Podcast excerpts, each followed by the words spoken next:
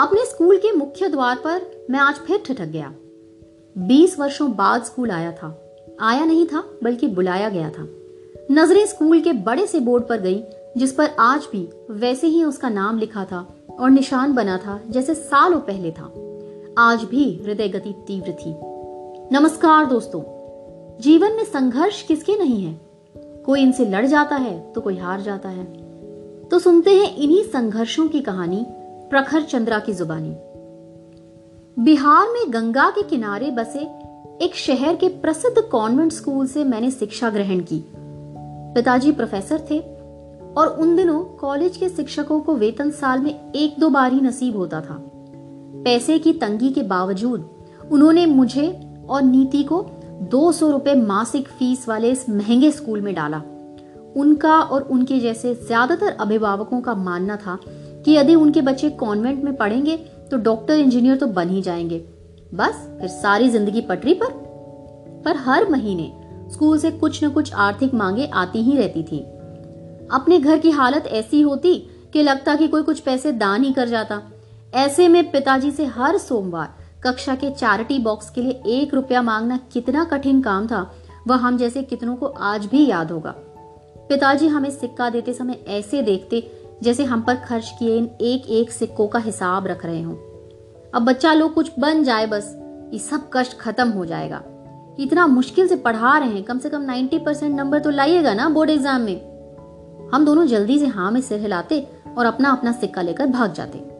हमारा स्कूल उन दिनों बोर्ड की परीक्षा में अधिक से अधिक अंक लाने वाली फैक्ट्री माना जाता था। वहां का माहौल भी किसी उत्पादन स्थल जैसा ही था। सभी केवल किताबों, पढ़ाई और ट्यूशन की बातें करते। नीति जैसे बच्चे शिक्षकों की आंखों का तारा थे और मेरे जैसे उन्हें हमेशा खटकते थे। हमारे प्रधानाचार्य महोदय भी बड़े चतुर निकले। जिन बच्चों से कोई उम्मीद ना होती उन्हें आठवीं तक तो स्कूल से निकाल ही देते थे। मुझे पढ़ाई अच्छी लगती थी। हिंदी और अंग्रेजी की पुस्तकों की कहानियों का एक एक शब्द याद हो जाता। गणित और विज्ञान भी पसंद थे, पर सौ में से सौ अंक कभी नहीं आए। पिताजी कहते, इनसे तो कोई उम्मीदें नहीं है, बेटी नाम रोशन करेगी हमारा। कभी कभी ऐसा लगता था कि यदि कुछ और समय दिया जाता तो सभी प्रश्न सुलझ जाते, पर आसपास की दुनिया तो बड़ी जल्दी में थी।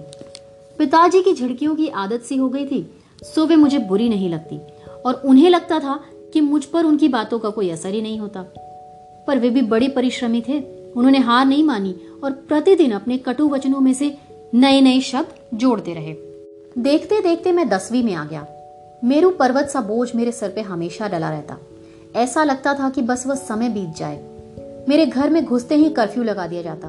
टीवी, बातचीत सब बंद। सभी मेरी बोर्ड की तैयारियों में अपने अपने तरीके से अपना योगदान दे रहे थे।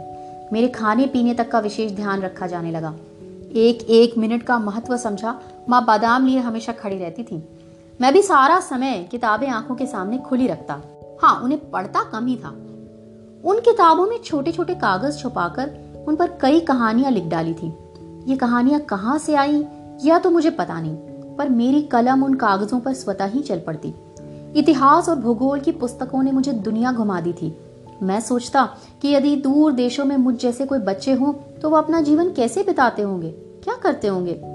मेरा मन इन प्रश्नों के कई अनूठे उत्तर दे देता और यही सब कहानी बनकर कागजों पर उतरते। एक दिन जब मैं स्कूल से आया तो घर में विचित्र सन्नाटा था। आवाजें तो यूं भी मेरे आने पर बंद कर दी जाती थी, पर यह खामोशी कुछ अलग सी थी। पिताजी की आंखें क्रोध से लाल, माँ गर्दन झुकाए कोने में खड़ी। मैंने तभी पिताजी के हाथों में अपनी कहानियों वाले रंग बिरंगे कागज देखे और सब समझ गया। मेरे पीछे क्या ये लोग मेरी चीजों में ताक झांक करते हैं? मैंने इतना सोचा ही था कि एक जोर का थप्पड़ गाल पर पड़ा। पिताजी ने अपना सारा गुस्सा अपने थप्पड़ों और शब्दों द्वारा निकाला। हम सोचते थे कि सुधर गया, पढ़ाई लिखाई में मन लगा रहा है, ये तो कहानी लिखते हैं सारा दिन, ऐसे आएगा नंबर इनको। बताइए, नवम्बर तक कहानी लिख रहे थे। हमारा तो किस्मतें खराब है, कम नंबर आएगा तो सब लोग कितना हंसेगा हम पर। मुझे अब कहानियों से चिढ़ सी हो गई थी। अब ख्याल भी मेरे कमरे तक ही सिमट कर रह गए। उन कागजों को देखकर पिताजी की मार याद आ जाती। नवंबर के बाद मैंने कोई कहानी नहीं लिखी, केवल पढ़ाई की। परीक्षा खत्म होते ही सभी सहपाठी ग्यारहवीं की तैयारियों में लग गए। मेरे लिए भी ग्यारहवीं की किताबें आईं। उनकी कदकाठी देखकर दिल बैठ सा गया। तब तक दसवीं का परिणाम आ गया। अट्ठासी प्रतिशत अंक से कोई खुश न था। घर वालों ने जैसे मुझसे आशा ही छोड़ दी थी। दूध बादाम सब नीति को मिलने लगे और झड़कियां मुझे। इन सब विपरीत परिस्थितियों में भी मेरी कल्पना खूब उड़ाने भरती। सब कहते पता नहीं क्या चलता रहता है इनके दिमाग में, आंख खोल के सपना देखते रहते हैं, क्या होगा क्या इनका। अगले साल नीति पंचानवे प्रतिशत अंक लेकर जिले में अव्वल आई। पिताजी का सीना गर्व से चौड़ा हो गया। घर में बधाई देने वालों का तांता लग गया। मैं अपने कमरे से सब देख बहन के लिए बहुत खुश था, पर उसे बधाई किस मुंह से देता। नीति को आगे पढ़ने रांची भेज दिया गया। उसने बारहवीं में भी कमाल दिखाया और देश के प्रसिद्ध इंजीनियरिंग कॉलेज में दाखिला ले लिया। इसके बाद उसने दो वर्ष नौकरी की, फिर एमबीए करके एक अंतरराष्ट्रीय कंपनी में कार्यरत हो गई। और मैं मैंने बारहवीं में विज्ञान के विषयों की धज्जियां उड़ा दी। इंजीनियरिंग की किसी परीक्षा में पास न हुआ तो घर के पास ही एक सरकारी कॉलेज से स्नातक की पढ़ाई करने लगा। अब तो हालत यह थी कि पिताजी देखते ही मुंह फेर लेते। नीति ने उन्हें एक कार भेंट की। उस गाड़ी में पूरा शहर घूमाते। यदि कोई पहचान वाला दिख जाता तो जोर से आवाज देकर उनसे बात किए बिना आगे न जाते। ऐसे में उन्होंने कितनी बार शहर भर के ट्रैफिक को रोके रखा, कितनी ही बार खंभों से टकराए भी, पर अपनी गाड़ी दिखाए बिना किसी को आगे जाने न दिया। मुझे उस कार को छूना भी मना था। मैं रोज अपनी साइकिल पर कॉलेज जाता, वापस आते समय गंगा के किनारे घंटों बैठकर अपनी कहानियां लिखता और फिर शाम तक घर चला आता। घर पर माँ बेमन से खाना परोस देती। खाने के बाद मैं अपने कमरे में ही रहता। मेरी किसी को सुध न थी। केवल नीति की तरह एमबीए करके खूब पैसा कमाना ही इन क्लेशों से बचने का एकमात्र विकल्प लगने लगा था। मेरे अधिकतर सहपाठी भी यही कर रहे थे। हर किसी ने कहीं न कहीं से यही डिग्री हासिल की और दिल्ली, बेंगलुरु जैसे शहरों में काम कर रहे थे। मैंने भी यही करने की सोची, पर बड़े प्रयासों के बाद भी किसी कॉलेज में दाखिला नहीं मिला। पहले केवल इंजीनियरिंग की असफलता थी, पर अब तो एमबीए भी जुड़ गया। हालत और बुरी हो गई। लगा जैसे मैं किसी लायक ही नहीं था। पिताजी सही कहते थे।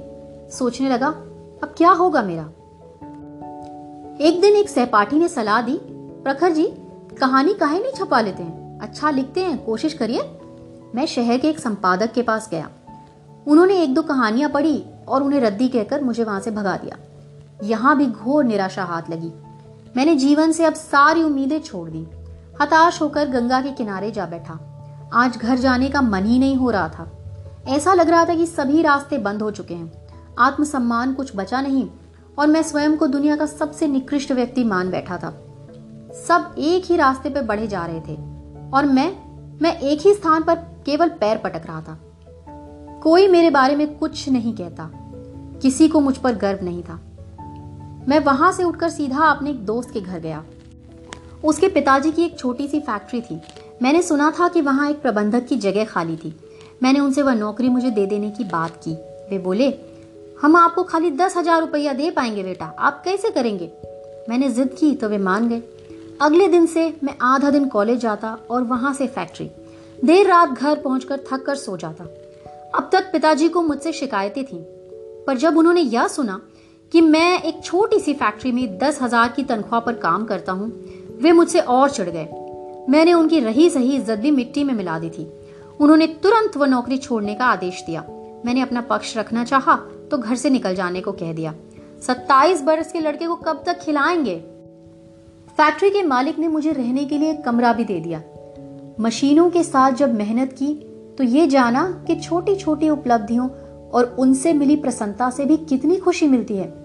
कुछ बहुत बड़ा करने की चाह में हम इन्हें खो देते हैं। यहाँ मुझे किसी की उम्मीदों को पूरा करने की जरूरत नहीं थी। पैसे कम थे पर अपने थे। पहली बार मेरे पास समय था कि मैं अपने सपने स्वयं देखूं और अगर उन्हें पूरा ना भी कर पाऊं तो कोई भय ना रहे। उस काम से मुझे एक अस्तित्व मिला, एक ठौर सा मिला। मैंने मन लगाकर काम किया, पढ़ाई भी पूरी की, खाना बनाना तक सीख लिया। कॉलेज खत्म हो गया और मेरे पास समय बचने लगा। मैंने उस खाली समय में वो सब कुछ किया जो मैंने कभी सोचा भी न था।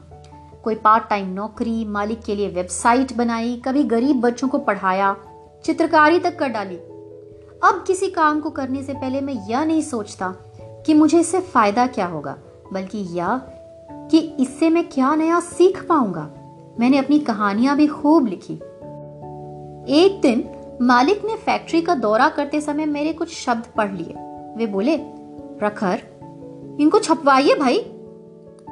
गए थे हम मिश्रा जी के पास, वो जो संपादक है ना, भगा दिए हमको, बोले रद्दी है कोई पढ़ेगा नहीं। तो आपको भी रद्दी लगता है क्या? मैंने कहा नहीं नहीं, रद्दी लगता तो लिखते क्यों, पर छपाने के लिए तो दूसरे को अच्छा लगना चाहिए ना। आपको एक संपादक ने भगा दिया तो आप मान गए कि आपकी कहानी खराब है, किसी और के पास गए ही नहीं। जब आप मानते हैं कि ये सब अच्छा लिख रहे हैं तो थोड़ा कोशिश और कर लीजिए, जब तक सब मना नहीं कर देते तब तक लगे रहिए। उस दिन ऐसा लगा कि कैसे मैंने दूसरों की धारणाओं को मानकर अपने जीवन के रास्ते चुने थे। यदि किसी एक ने भी यह कह दिया कि नहीं होगा तो हथियार डाल दिए। अगले दिन से मैं कई संपादकों से मिला, कुछ ने तो मिलने तक से इनकार कर दिया, कुछ ने आधी अधूरी कहानियां सुनी और कुछ ने लिपि वहीं छोड़ देने को कह दिया। किसी ने छापने की बात तक न की। इस बार मैं परिणाम को लेकर भयभीत नहीं था। मुझे संपादक ढूंढकर उनसे मिलकर अपनी कहानियां दे देने में ही संतुष्टि मिल रही थी।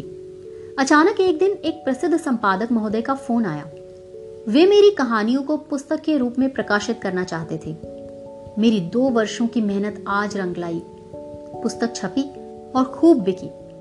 अब मुझे संपादकों के पास जाना नहीं पड़ता, बल्कि वे मुझसे भेंट करने के इच्छुक रहते हैं। मैंने अपना छोटा सा शहर नहीं छोड़ा, गंगा के पास एक घर बना लिया है जहां अब अपने माता पिता के साथ रहता हूँ। कहानियां व काव्य लिखने से अब समय नहीं मिलता, सो फैक्ट्री की नौकरी तो छोड़नी पड़ी, पर मेरे मालिक आज भी मेरे मार्गदर्शक हैं। जब मैं यहाँ पढ़ता था तो किसी को मेरा नाम भी शायद पता ना होगा, पर आज इसी विद्यालय ने प्रसिद्ध लेखक प्रखर चंद्रा को आमंत्रित किया है ताकि मैं यहाँ के बच्चों को भविष्य में कुछ बड़ा कर सकने के लिए प्रेरित कर सकूं।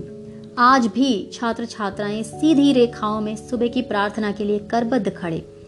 उनके बीच से बढ़ता हुआ मैं उनमें कई प्रखर चंद्रा देख रहा हूँ, जो यह सोच रहे होंगे कि आज फिर मन लगाकर पढ़ाई करने या स्कूल का नाम रोशन करने की बात की जाएगी।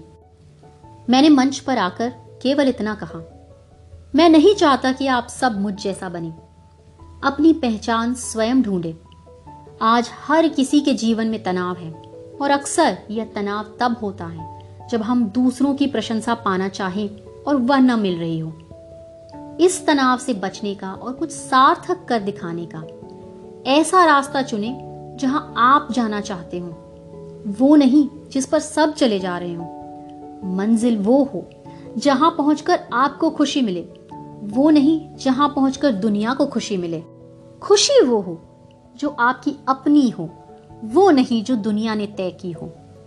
सफलता असफलता से स्वयं को न जांचें, श्रम का साथ लें, खुली आंखों से सपने देखें और उन सपनों पर भरोसा भी करें।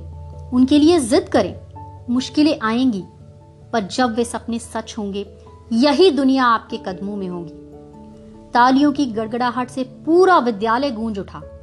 मैंने कईयों के चेहरे पर वो दृढ़ भाव देखा जिसे मैंने बड़ी मुश्किल में पाया था। यदि आपको मेरी यह कहानी अच्छी लगी हो तो कृपया लाइक व सब्सक्राइब का बटन जरूर दबाएं। धन्यवाद।